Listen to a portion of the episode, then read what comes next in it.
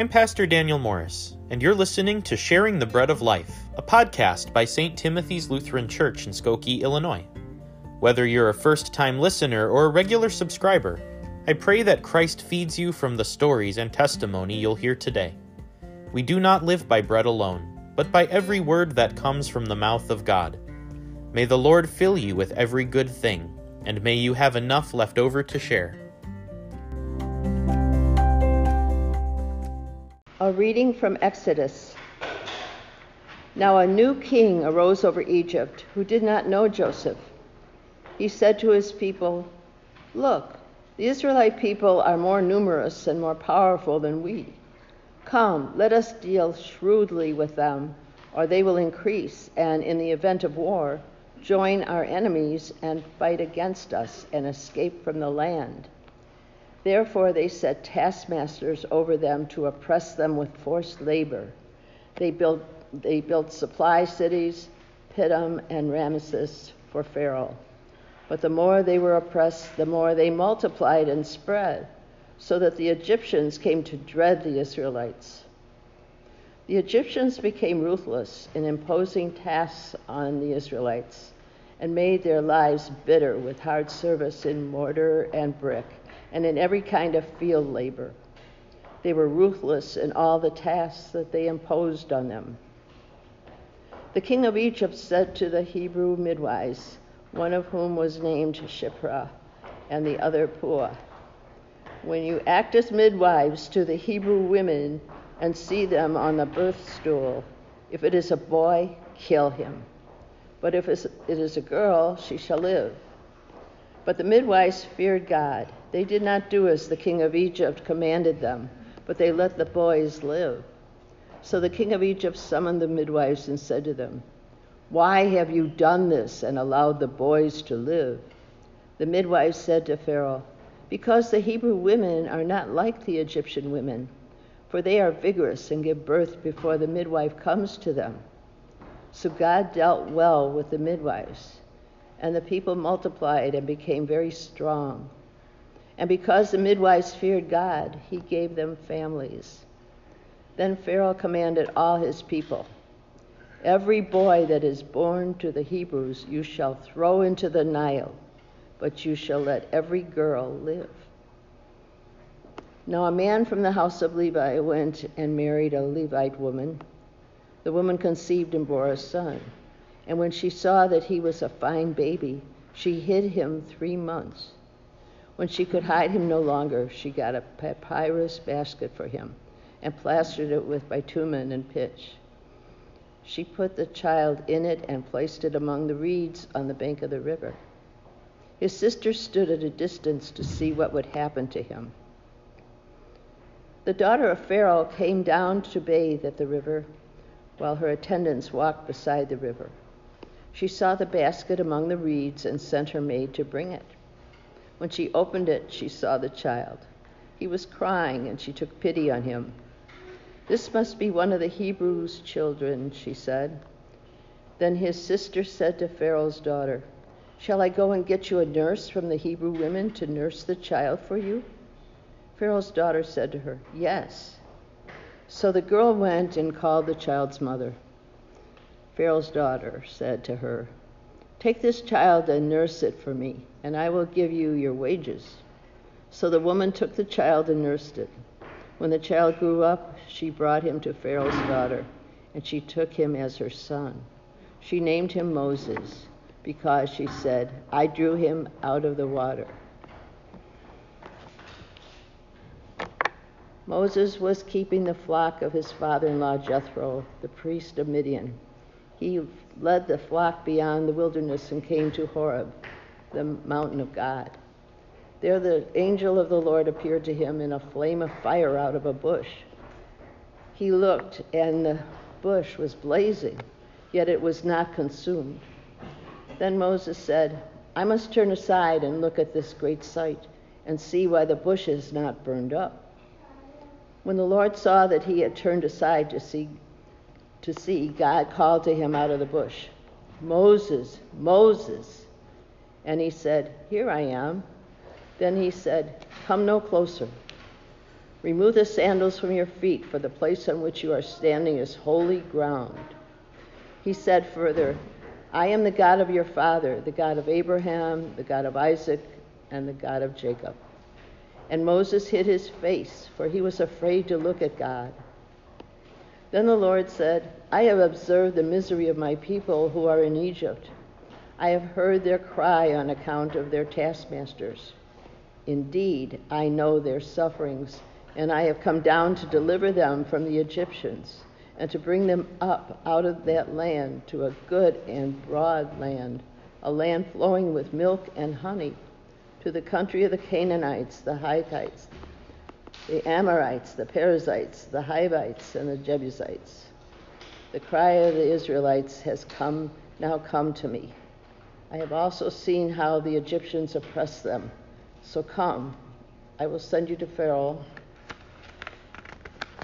All right to bring my people, the Israelites, out of Egypt. But Moses said to God, Who am I that I should go to Pharaoh and bring the Israelites out of Egypt? He said, I will be with you, and this shall be the sign for you that it is I who sent you. When you have brought the people out of Egypt, you shall worship God on this mountain. But Moses said to God, If I come to the Israelites and say to them, the God of your ancestors has sent me to you. And they ask me, What is his name? What shall I say to them?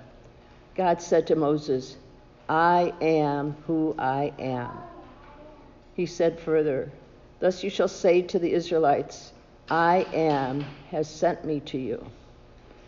God also said to Moses, Thus you shall say to the Israelites, The Lord, the God of your ancestors, the God of Abraham, the God of Isaac, and the God of Jacob has sent me to you.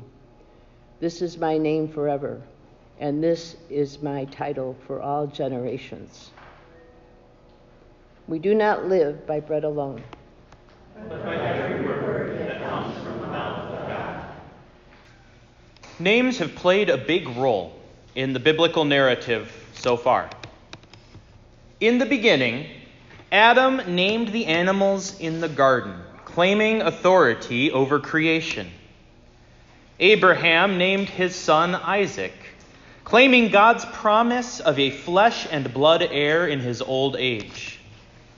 Isaac's younger son was named Jacob because he fought to claim the right of the firstborn for himself. Then, a divine being made a claim on Jacob's identity, changing his name to Israel on the banks of the Jabbok.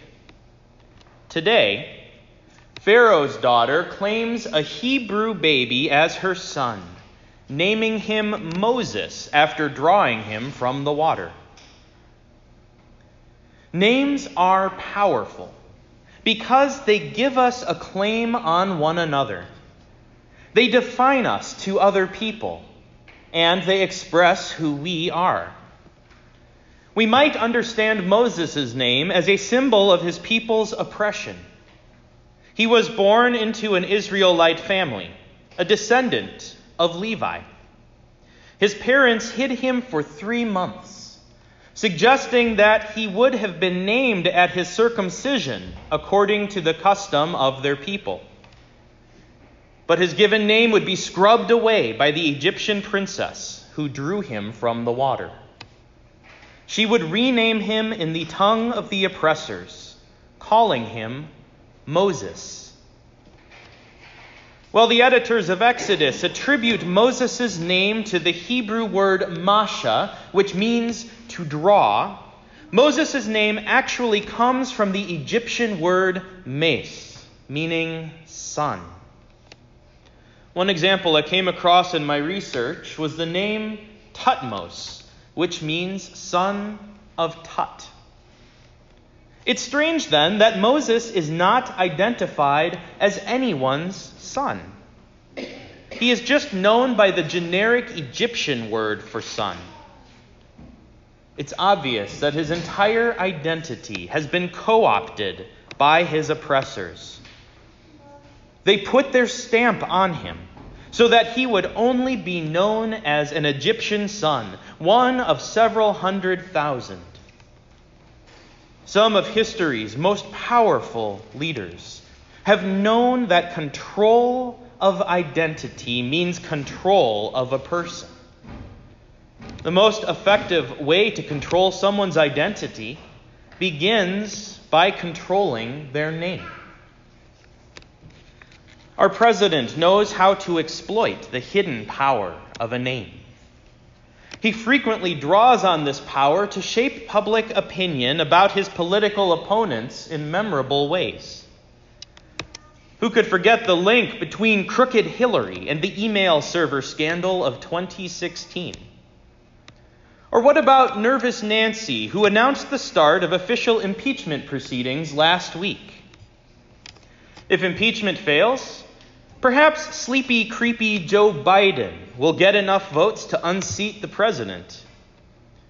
After all, his bid for the presidency is only helped by exposes from former Trump allies like sloppy Steve Bannon. If you have control of someone's name, you control how others perceive them. If you control how others perceive them, they are in your power. Names are sacred, personal things. Yet even children on the playground exploit their potential for control through cruel nicknames, shaming, and mockery. Abuse of a name is an abuse of the person who bears that name. Perhaps this is why divine beings in the Bible often evade the question when humans ask their names. Perhaps they are too familiar with the way that humans claim power over one another by abusing names. Perhaps they have seen humans cruelly replace sacred identity with a generic one too many times. A sacred identity, once lost, is hard to recover. It's all the more surprising, then, that God entrusts Moses, a mere mortal, with God's own personal name. Many years passed between the naming of Moses and the theophany on Horeb. Moses fled Egypt as a fugitive having killed an Egyptian taskmaster who was beating a Hebrew slave. He rescued a shepherdess in distress at a well, married her, and tended to the sheep of the priest of Midian, who also happened to be his father in law. One day, he was with the sheep on the mountain of God known as Horeb when something strange caught his eye. Moses saw a bush engulfed in flame yet it was not consumed. A voice from the bush called to him, Moses, Moses. Without knowing who addressed him, Moses replied, Here I am. The voice continued, eventually identifying the speaker as the God of his birth family, the God of Abraham, the God of Isaac, and the God of Jacob. Moses was afraid, and he hid his face lest he be consumed by the intimacy of such a holy presence. God invited Moses to step closer, saying, Come, I will send you to Pharaoh to bring my people, the Israelites, out of Egypt. Moses rehearsed a whole litany of excuses as to why he should not, why he could not go but God's mind was made up. Then God did something extraordinary. God entrusted Moses with God's personal name. Y H W H. The Jewish people consider this name, God's name, so holy that they substitute the word Lord wherever it appears in Scripture. They will not speak it. God's personal name expresses who God is, and it begins to define God to Moses. God's name can mean something close to the one who causes to be. not just an original cause, not just a first cause, but one who causes existence itself and perhaps even drives history. God gave Moses God's personal name so that Moses might call upon the Lord in his showdown with Pharaoh. The Lord, the driver of history, would wage supernatural war against Egypt through Moses. The Lord, the one who causes to be, would liberate the Israelites from their oppressors as a nation, taking them from Pharaoh's hand as plunder. The Lord would be Israel's Savior, renewing their sacred identity and giving them a land of their own in further fulfillment of the promise to Abraham. This same Lord has become our Savior by taking on our sinful flesh in Jesus Christ. He shares our shame and our death on the cross, renewing our sacred identity so that we might share his righteousness. Like Israel, we are God's plunder. God has taken us from the hands of all of those who would scrub us of our sacred identities and set us free. The God of Abraham, the God of Isaac, and the God of Jacob, the Lord who claimed Israel, has also claimed you and me. Those who engage in abuse, will always use whatever means are necessary and at their disposal to keep others in their power.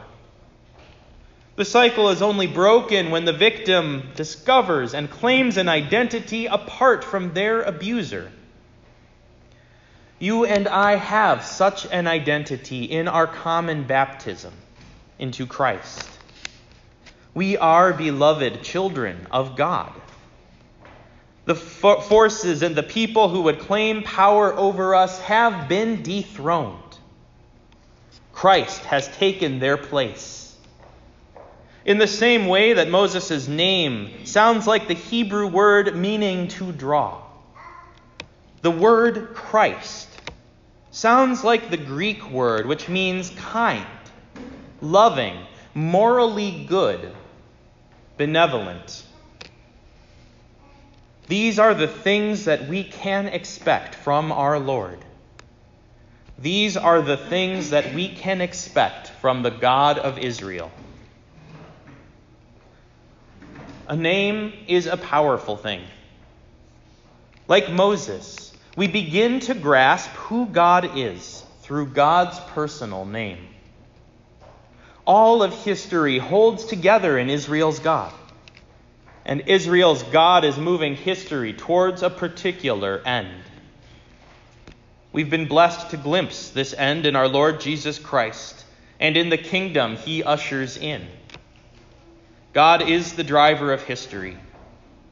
And God is moving all things towards the blessed consummation of God's kingdom. Let us claim the truth that first claimed us. In Jesus' name. You are set free.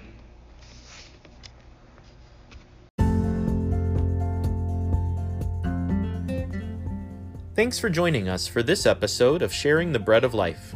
For more information on the mission and ministries of St. Timothy's Lutheran Church, please visit our website at www.sttimothyskokie.org or like us on Facebook. Check back next week for a new episode. The blessing of Almighty God, Father, Son, and Holy Spirit be with you now and always.